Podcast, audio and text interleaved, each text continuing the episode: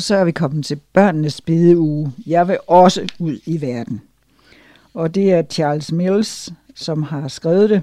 Og så er der nogle fine illustrationer af Xuan Li. Hele verden. Gå derfor hen og gør alle folkeslagene til mine disciple, i det I døber dem i faderens og søndens og helligåndens navn. Matthæus 28, 19. Sara kiggede ud af vinduet i sin fars lastvogn og så trafikken snegle for sig forbi. Hvordan kan det lade sig gøre, tænkte hun med rynket pande. Der er så mange mennesker, og jeg er kun én lille pige. Far åbnede døren i chaufførsiden og satte en pose med dagligvarer på sædet ved siden af hende, og så hoppede han ind i lastvognen og tog sin sele på. Er du sulten efter grøntsagssuppe, spurgte han med et smil, som fik hans solbrune ansigt til at lyse op efter en lang arbejdsdag. Din mor bad mig om at købe en masse lækre gulerødder, ærter og broccoli, så jeg tror, at der venter en lækker grøntsagssuppe med friskbagt brød til aftensmad. Jeg købte endda nogle æbler og bananer til dessert. Han startede motoren og manøvrerede forsigtigt lastvognen ud i trafikken. Sara smilede, ja, jeg kan godt lide suppe, sagde hun stille og kiggede igen ud af vinduet på bilerne og de mennesker, som lastvognen passerede. Er du okay, sagde hendes far, mens han skævede hen imod hende. Du ser så alvorlig ud, og du snakker ikke så meget, som du plejer. Sara rystede på hovedet. Nå, men jeg har det fint, men jeg forstår det bare ikke. Hvad forstår du ikke? Pigen kiggede over på sin far. Sidste sabbat sagde præsten over i kirken, at vi skulle tage Guds kærlighed med ud til alle i hele verden. Kan du huske det? Han sagde, gå ud til hele verden. Hun sukkede og sagde, men jeg er kun en lille pige, og jeg er bare mig. Hvordan skal jeg kunne gøre, som præsten sagde? Far nikkede langsomt. Det er en god pointe, sagde han. Verden er ret stor, og der er millioner og der millioner af mennesker i den. Alle har travlt og render frem og tilbage.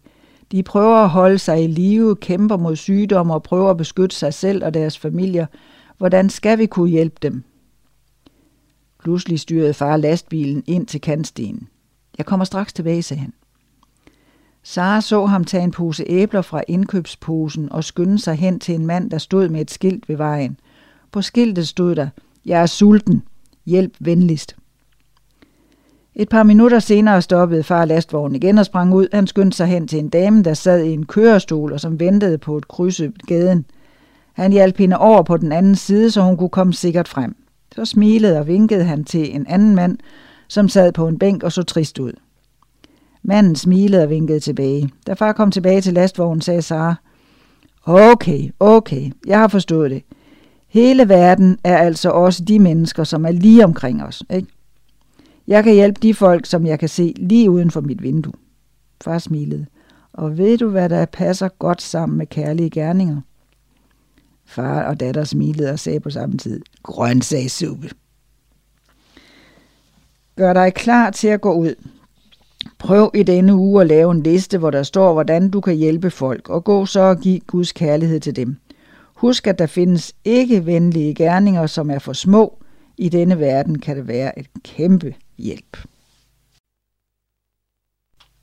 Side 25, det er søndagsafsnittet. At fiske efter mennesker. Han sagde til dem, kom og følg mig, så vil jeg gøre jer til menneskefiskere. Matthæus 4:19. Jeg vil gerne være en disciple, sagde Sara ved spisebordet. Mor og far gik i stå med skeen halvvejs op i munden. Okay, sagde far. Det er da dejligt, sagde mor med et smil. Duften af friskbagt brød og grøntsagssuppe fyldte køkkenet, mens den lille familie nød deres måltid sammen. Både mor og far vidste, at når deres datter kom med sådan en erklæring, så havde hun tænkt meget over det, og der skulle til at ske noget vigtigt.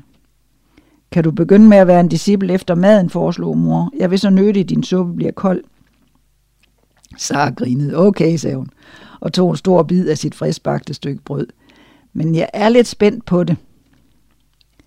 Far gav mor et lille blink med øjet og nikkede. Min datter, disciplen, sagde han med et smil. Det kan jeg godt lide. Senere på aftenen fandt mor sin lille pige liggende på sengen med en børnebibel. Der var kun nogle få år siden, at mor havde læst børn, bøgerne for hende, og nu læste hun selv takket være de tålmodige skolelærer. Nå, sagde mor og satte sig på kanten af sengen. Hvad er det så, at disciple gør? Sara grinede. Åh, det er meget spændende, sagde hun begejstret. Først lærer de alt det, de kan om Jesus. Så går de ud og viser andre folk, hvordan Jesus var. Ej, det lyder da også spændende, sagde mor. Og de fortæller historier fra Bibelen, ligesom de her. Sara viste bogen frem. Og de hjælper folk, som er bange og bekymrede, og nogle gange rejser de forskellige steder hen for at sikre sig, at fattige mennesker får mad, og at der er læger til at tage sig af de syge. De synger endda sange om Jesus. Jeg kender mindst tre kanon gode sange om Jesus. Pien tænkte sig lidt om. Oh, og så uddriver de onde ånder. Hvad gør de, gispede mor. Bare rolig, fnisede Sara. Det er ikke så skræmmende, som du tror. Jeg lærte i sabberskolen, at når du beder for en person, så vil enhver ond ånd, som måske kunne være i nærheden, flygte i en fart. Læreren sagde også, at bøn jager de onde ånder væk, som spreder vrede, sorg og skyldfølelse. Det er kraftfulde ting. Mor rakte ud og kærtegnede pigens ansigt. Wow, min datter disciplen. Jeg tror, at Jesus vil hjælpe dig hver eneste skridt på vejen, Sara. Han vil være hos dig, hvor end du går hen, og han vil lære dig, hvad du skal sige og gøre. Når vi har Jesus som partner, så er vi i gode hænder. han nikket. Det er derfor, jeg læser den her bog igen. Hvis jeg skal arbejde sammen med ham, så bliver jeg jo nødt til at vide alt, hvad jeg kan om min partner. Gør dig klar til at gå ud. Tænk på din yndlingshistorie om Jesus. Hvilke tre ting sætter du mest pris på ved ham? Prøv at komme på fire forskellige måder, hvor du kan være mere ligesom Jesus, mens du deler hans kærlighed med andre. Side 26, mandagsafsnittet. De hader mig. Når verden hader jer, skal I vide, at den har hadet mig før jer. Johannes 15, 18. Sara hoppede op i lastvognen, lænede hovedet mod sædet og sukkede dybt. Far kiggede på hende et stykke tid. Hvad skete der, spurgte han blidt. Dumpede du til en prøve? Tabte dit baseballhold i frikvarteret? Sagde nogen noget grimt til dig? Sara så på eleverne, der skyndte sig afsted til skolebussen. Nej, nej, nej. Og ja, har du lyst til at snakke om det? Jeg vil bare gerne være en god disciple. Mm, det ved jeg. Jeg vil bare gerne dele Guds kærlighed. Mm, det ved jeg. Hvordan kan det så være, at da jeg sagde til min klassekammerat Peter, at han ikke burde snyde til matematikprøven, men at jeg kunne hjælpe ham, så han kunne læse, lære nitabellen, så sagde han, åh, lad mig være, bare gå væk. Jeg har ikke brug for din hjælp. Og så kaldte han mig noget grimt. Sara tøvede. Han hader mig. Han hader mig simpelthen. Far blinkede med øjnene. Wow, det må have gjort ondt. Og nogle af de andre børn sagde, at jeg bare prøvede på at imponere Peter med mine matematikevner. Nu hader de mig også, Sara rystede på hovedet. Det er noget møg at være en disciple. Saras far kørte ud af parkeringspladsen og begyndte at køre hjem. Må jeg dele et bibelvers med dig, spurgte han. Tja, hvorfor ikke, sagde Sara uden begejstring. Johannes evangeliet kapitel 15 og vers 18 siger, Når verden hader jer, skal I vide, at den har hadet mig før jer. Sara rynkede panden. Hvem sagde det? Jesus. Er det rigtigt? I det næste vers sagde han, Var I af verden, ville verden elske jer som sit eget, og nu er I ikke af verden, men jeg har udvalgt jer af verden, derfor hader verden jer. Der er nogen folk, der hadede Jesus, når han ville hjælpe dem. Hvorfor? Tja, der er nogen, der bare ikke stoler på Guds kærlighed. De tror, at det fungerer på samme måde som jordisk kærlighed, hvor du skal give noget til gengæld. De tror, at hvis man er venlig mod dem, så er det fordi, du vil have noget til gengæld. Og hvad det end er, så har de ikke lyst til at gøre det. Jamen, det er da fjollet, sagde Sara. Jeg ville da bare gerne hjælpe Peter med at klare prøven og undgå at få ballade. Ja, det er fordi, du udøver Guds kærlighed og ikke jordisk kærlighed. Jesus drog omsorg for andre bare fordi han elskede dem, og han ville gerne have, at de gjorde, hvad der var rigtigt. Men der var nogle mennesker, som ikke havde lyst til at gøre, hvad der var rigtigt, så de afviste Jesus, og de havde ham. Sara lukkede øjnene. Der er så meget, jeg skal lære om det at være en disciple. Ej, det ved jeg nu ikke, sagde hendes far med et grin. Det lyder som om, at Gud allerede er ved at lære dig nogle vidunderlige ting. Han er i gang med at hjælpe dig med at vokse og modnes.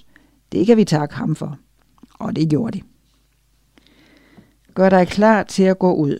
Prøv i denne uge at lave en liste, hvor der står, hvordan du kan hjælpe folk, og gå så og giv Guds kærlighed til dem. Husk, at der findes ikke venlige gerninger, som er for små. I deres verden kan det være en kæmpe hjælp. Side 27, tirsdagsafsnittet. Lyset. I er verdens lys. En by, der ligger på et bjerg, kan ikke skjules. Matthæus 5:14. Hvorfor blev du ikke sur? Sara kiggede op for sin fysik, fysikbog og så sin klassekammerat Justin Wilcox stå ved siden af hende. Sveden drøbbede ned af hans ansigt, og han havde hattehår på sin, fra sin kasket. Hvad sagde du, sagde hun. Terje sagde, at du slog hans arm, men det gjorde du ikke. Og så sendte læreren dig ind i resten af frikvarteret. Du gik bare ind uden at sige noget. Hvorfor blev du ikke sur? Sara lænede sig tilbage i stolen. Jeg spurgte min mor, hvorfor Terje er led ved mig. Hun sagde, at han er vred, fordi hans far er rejst, og han kommer nok ikke tilbage. Så han går rundt og siger vrede ting, fordi han faktisk er ked af det. Jeg tror måske, han gerne vil have, at andre også skal være ked af det. Det er også din rynkede pande. Så du gik glip af dit frikvarter udenfor, fordi du ikke ville skabe problemer for den dreng, der fik dig til at gå glip af dit frikvarter. Sara trak på skulderen. Det tror jeg nok er rigtigt. Du burde have slået hans arm, indrømmede Justin. Han havde jo allerede sagt, at du gjorde det. Ah, Sara grinede. Det er ikke, hvad en disciple gør. En disciple? Hvad snakker du om? Sara sukkede. Jeg lærte i kirken, at jeg burde være en disciple for Jesus. At være en disciple betyder, at man nogle gange skal sætte andre før sig selv, selvom de fortæller løgne om dig. Terry er både ked af det og vred, og det kan jeg vist nok godt forstå. Hvis jeg diskuterede med ham eller sladrede om ham, så ville han bare få det værre, og det vil jeg ikke have. Det er også din rystede på hovedet, der gik hen imod døren. Du er altså underlig, Sara. Held og lykke med det der disciple noget. Sara smågrinede. Tak, Justin, det får jeg brug for. Få minutter senere fornemmede Sara, at der stod nogen ved siden af hende. Da hun kiggede op, så hun Terje stå ved siden af hende. Undskyld, sagde han. Jeg fortalte læreren, hvad jeg gjorde, og hun sagde, at jeg skulle være indenfor i resten af frikvarteret. Hun sagde, at du gerne må gå ud igen, hvis du har lyst. Sara tænkte sig om et øjeblik. Hvad ved du om månen? Terje rynkede på hende. Månen? Ja, jeg læser om månen, og jeg forstår ikke, hvordan den kan få tidevandet til at stige og falde. Du virker altid til at vide mig mere om fysik. Kan du forklare det for mig? Tage smilede. Jeg elsker månen, sagde han begejstret og satte sig ved siden af Sara. Ser du, der er noget, som hedder tyngdekraften. Og imens deres klassekammerater legede udenfor, sad den triste dreng og disciplen og snakkede om solsystemets hemmeligheder. Gør dig klar til at gå ud. Hvordan tror du, at en af Jesu disciple ville håndtere disse situationer? Klassen får en ny elev. En klassekammerat, som bor i nærheden af dig, er syg og kan ikke få lavet alle sine lektier. Nogen kalder dig noget grimt i frikvarteret. Side 26, onsdagsafsnittet. Præstens lærer Intet rådent ord må udgå af jeres mund, kun et godt ord til nødvendig opbyggelse, så det kan blive til velsignelse for dem, der hører det. Efeserne 15:18. Pastor Miller kiggede op fra sin computer og så, at der stod en i døren til kirkekontoret. Jamen, hej med dig, så. Hvad har fået dig til at komme til vores smukke kirke på en tirsdag? Så lagde sin rygsæk ved siden af læderstolen hen ved vinduet og satte sig med et suk. Er der en skole for disciple, spurgte hun. Jeg tror, jeg har brug for en lektion eller to. Om hvad? Om hvordan kan, man kan være en bedre disciple. Nogle gange klarer jeg det ret fint, andre gange bliver jeg forvirret og klokker i det. Jesus bliver sikkert flov over mig. Åh, sagde Miller, mens han nikkede. Det lyder som om, du burde gå på Guds skole. Hvad for noget? Guds skole. Den går alle disciple i, som er i lære og har brug for hjælp. Sara lænede sig frem i stolen. Hvor er den henne? Tja, det kan være en kirke, en sabbatskole eller dit hjem. Jeg har endda gået på skolen i et fængsel. I et fængsel, udbrød Sara. Det forstår jeg ikke. Manden grinede, Guds skole er ikke et bestemt sted, Sara. Det er en holdning. Disciple har en masse kærlighed i deres hjerter, og de leder altid efter måder, hvor de kan bruge den kærlighed. De vil gerne vide, hvordan de kan blive bedre til at tjene deres familie, tjene deres venner, tjene deres klassekammerater, endda tjene deres land. Hvad laver de så på den skole, spurgte Sara. De studerer Bibelen, de lærer af hinanden, de udvikler personlige talenter, som vil hjælpe dem til at dele endnu mere af Guds kærlighed. Det er ligesom en musiker, der spiller på sit instrument, eller en kunstner eller en fotograf, som tager smukke billeder. Jeg bestiller opmuntrende bøger online, som jeg giver til de indsatte i det lokale fængsel. De sætter pris på det. Siger du, vi lærer mere om Guds kærlighed, når vi deler Guds kærlighed. Al vores træning og det vi studerer udvikler vores talenter og gør os bedre til det vi gør. Hvis vi bliver forvirrede eller klokker i det, så hjælper Jesus os med glæde med at løse problemet. Så har jeg tænkt så om, så Jesus bliver ikke flov over mig. Han tænker bare, hør, den disciple har brug for lidt mere træning. Ja, det er helt rigtigt, sagde Miller. Så mit råd til dig er, at du skal tilbringe mere tid sammen med folk, komme med opmuntrende ord på de sociale medier, være aktiv i din menighed og udvikle dine talenter. Det er alt sammen en del af det at gå i kærlighedsskole. Sara smilede bredt, da hun gik hen imod døren. Tak, Pastor Miller, sagde hun. Jeg vil starte i den skole i dag. Vi ses til time, sagde han, mens han vinkede. Gør dig klar til at gå ud. Her er dine opgaver i kærlighedsskolen. Sæt en ring rundt om dem, du vil løse i denne uge. Hver dag i en uge skal du læse et kapitel i evangelierne, Matthæus, Markus, Lukas eller Johannes. Eller du skal tilbringe en time ude i naturen, hvor du beder Gud om at vise dig noget utroligt. Eller du skal øve dig på et af de, dine talenter, indtil du er blevet bedre til det, og del det så med en anden. Side 29, og det er torsdagsafsnittet. Ah! Herefter må ingen volde mig besvær, for jeg bærer Jesus sårmærker på min krop, Galaterne 6.17. Hvad er det, spurgte Sara, da hun sad ved siden af sin bedstefar på sofaen. Ilden fra pejsen kastede et varmt lys hen over tæppet på stuegulvet. Nå, mener du det her gamle ar, sagde bedstefar, mens han kiggede på sin venstre arm, som Tara pegede på. Den fik jeg, da jeg var politibetjent. Der var en, der ikke kunne lide, at jeg prøvede på at forhindre ham i at begå kriminalitet, så han skød mig. Pigen rynkede panden. Gjorde det ondt? Ja, meget. Hvad skete der med ham, som skød dig?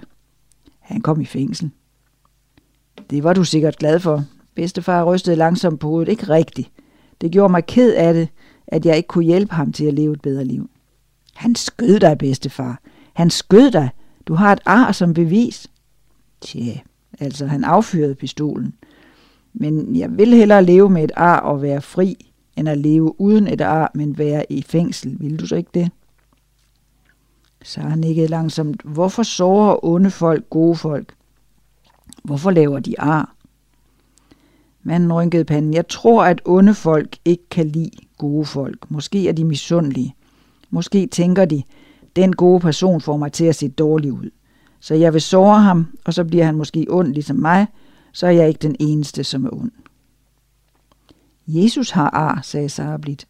Præsten i kirken sagde, at arne er i Jesu hænder og i hans side, som han fik, da onde mennesker hængte ham op på et kors. En dag kommer jeg til at se den. Ja, det ved jeg, sagde bedstefar. Og apostlen Paulus blev pisket flere gange, fordi han prædikede om Jesu kærlighed. Hans ryg havde mange ar. Holdt han op med at prædike? Nej, nej. Han prædikede endnu flere steder. Senere skrev han, jeg har ar på min krop. De viser, at jeg tilhører Jesus Kristus. Han skammede sig ikke. De ar var bevis på, at han var en sand disciple. Øh, jeg prøver på at være en disciple, sagde Sara eftertænksom. Det ved jeg, sagde bedstefar. Nogle gange bliver disciple såret af folk, som ikke kan lide, hvad de siger, prædiker og synger eller skriver. Nogle gange kommer arne fra sårende ord eller lede handlinger, men sande disciple ved, at de, er, at de ar betyder, at de deler Guds kærlighed. Jeg er ked af, at du blev skudt, bedstefar, sagde Sara. Ja, men det er prisen, man nogle gange betaler for at være en god politibetjent, sagde bedstefar. Gør dig klar til at gå ud. Understreg det, du helst vil have. Et liv fyldt med satans onde handlinger, eller et liv fyldt med Guds velsignelser. Et evigt liv med Jesus i himlen, eller et kort liv på denne jord. En samvittighed fuld af skyld og skam, eller en ren og håbefuld samvittighed. Side 30, fredagsafsnittet. At besvare kaldet. Glæd jer altid i Herren. Jeg siger jer er der. Glæd jer. Filipperne 4.4. Pastor Miller smilede til menigheden, da han gentog sine ord. Er der nogen her, der gerne vil dedikere deres liv til Jesus? Er der nogen, som gerne vil rejse sig og erklære, jeg vil gerne være en af Kristi disciple og følge ham, hvor end han leder mig? Sara sad næsten forrest i kirken sammen med sine forældre, da præsten kom med den appel. Hun følte en stor glæde indeni, for hun havde allerede besvaret det kald nogle måneder forinden. Hun havde valgt at være en disciple, selvom det ikke altid var nemt. Så vidste hun, at det var den rigtige beslutning. Lige fra det øjeblik, hvor hun rejste sig og sagde, jeg vil gerne være en disciple, havde hendes liv været fuld af udfordringer og muligheder. Sara havde endda snakket med nogle af sine klassekammerater og inviteret dem til at komme til nogle specielle møder i hendes kirke. Til møder fyldt med smuk musik og sjove historier. Nogle af dem var endda gået med, og de havde nyt at lytte til Pastor Miller og høre andre folk dele med deres talenter. De unge besøgende kunne især lide manden, som spillede på marimba, og kvinden, som sang, mens hun spillede på en ukulele. Flere af hendes klassekammerater var der sammen med deres forældre, og de sad ved siden af hende, mens de lyttede til orgelspillet, og Miller ventede på svar fra hans appel. Pludselig hørte Sara kirkebænken, hvor hun sad på, knirke, da nogen rejste sig. Hun kiggede over for at se, hvem det var, og hun gispede. Det var Terje, drengen, som havde givet hende problemer i skolen. Han havde løjet om hende og gjort nar af hende og gjort hendes liv sværere. Med tiden var han blevet lidt venligere, men hans tidligere handlinger gjorde stadig ondt. Nu stod han i en kirke fyldt med mennesker og sagde, jeg vil gerne være en disciple. Jeg vil gerne give mit liv til Jesus. Der var flere i menigheden, som rejste sig, men det lagde Sara slet ikke mærke til. Hun indså, at Jesus havde brugt hende til at røre et andet menneskes hjerte. Hun havde aldrig følt så stor en glæde i hele sit unge liv. Mens præsten bad for dem, som stod op, kunne Sara mærke, hvordan hun fik tårer i øjnene. Det havde forandret hendes liv, da hun besvarede kaldet til at blive en disciple. Og hun kunne slet ikke forestille sig at være andet end en disciple. Lige meget hvad der skete i fremtiden, så vidste hun, at hun altid ville dele Guds kærlighed med alle, hun mødte. Hun ville altid være en disciple. Da præsten sluttede sin bøn, sluttede Sara med et højlydt Amen. Og så gør dig klar til at gå ud. Kunne du tænke dig at være en disciple? Så skal du blot bede denne bøn hver morgen. Kære Jesus, jeg vil gerne være en af dine disciple. Lær mig, træn mig og vejled mig på hvert eneste skridt af min vandring. Jeg tilhører dig. Amen. Og så er det den anden sabbat i bedeugen. Det er aldrig for sent. Glæden, succesen, herligheden ved at tjene Jesus er altid at være klar med et lyttende øre for at besvare mesterens kald. Her er jeg, send mig. Det er Ellen White, der har skrevet det. Ellen White ventede og drejede sig i søvne. Drømmen virkede så ægte. Hun så på sin søn Edson, mens han legede med en gruppe venner på stranden. De var så fokuseret på, hvor sjovt de havde det, at de ikke rigtig lagde mærke til, at de kom længere og længere væk fra bredden. Bølgerne blev højere og højere og skyllede lydløst hen imod gruppen, inden den knækkede med et brøl. en vejgispede. Skynd jer, råbte hun, mens vinden, vandet og bølgerne larmede. Understrømmen, understrømmen. Ellen vidste, at når bølgerne gik tilbage ud mod havet, så kunne de hive de unge mennesker med ud. De ville sikkert drukne. Pludselig hørte hun Edson skrige, så vågnede hun, og hun rystede. Men hendes søn var ikke ung. Han var 43 og boede langt væk. Han havde haft et smertefuldt liv, hvor han havde begået mange fejl, og hvor han havde øh, løjet om sine forhold. Ellen havde endda været nødt til at betale kaution for at få ham ud af fængsel flere gange. Edsons far var død, og det var to af hans brødre også. Han var imod alt, hvad hans mor stod for, og det havde han sagt til hende flere gange. Ellen White skrev et brev til ham den samme dag og fortalte ham om mareridtet. Understrømmen repræsenterer satans magt og din egen selvstændige, stedige vilje, skrev hun. Hun mindede ham om, at han blev nødt til at overgive sit liv til Gud. Så skete der noget utroligt. Edson troede på hende. Han sagde til sig selv, jeg er ikke på den rigtige vej til himlen. Jeg bliver nødt til at forandre mig. Og det gjorde han faktisk. Efter en del bøn begyndte han så på en helt ny tjeneste. Han sejlede på en lille damp, et lille dampskib kaldt Morningstar på Mississippi-floden og ned til det sydlige USA. Han brugte den som kirke og skole for sorte amerikanere i det område og delte evangeliet med dem. Med tiden hjalp han med at oprette 15 skoler, et forlag, der skaffede bøger til sorte amerikanere, og et sanatorium, som kunne hjælpe dem med deres medicinske behov. Edson Whites historie giver en vidunderlig illustration af to vigtige lektioner. For det første bør forældre aldrig give op med hensyn til deres børn. Ellen skrev mange breve til sin søn, og hun fortalte ham altid, hvor meget hun elskede ham. For det andet er det aldrig for sent at blive en af Jesu disciple. Det er grunden til, at Edson var klar, da han endelig lod Jesus komme ind i sit hjerte. Og han hørte frelseren sige, gå ud i verden og del min kærlighed. Det vil jeg, sagde han med glæde. Det er, hvad disciple gør. Og gør dig klar til at gå ud. Er du klar til at gå ud og være en disciple? Bed over disse idéer. Meld dig som frivillig i et lokalt suppekøkken og server maden med et smil. Find muligheder for at indsamle penge til ædre. Tilbyder hjælpe til i kirken. Skriv opmuntrende hilsner til nogen, som har det svært.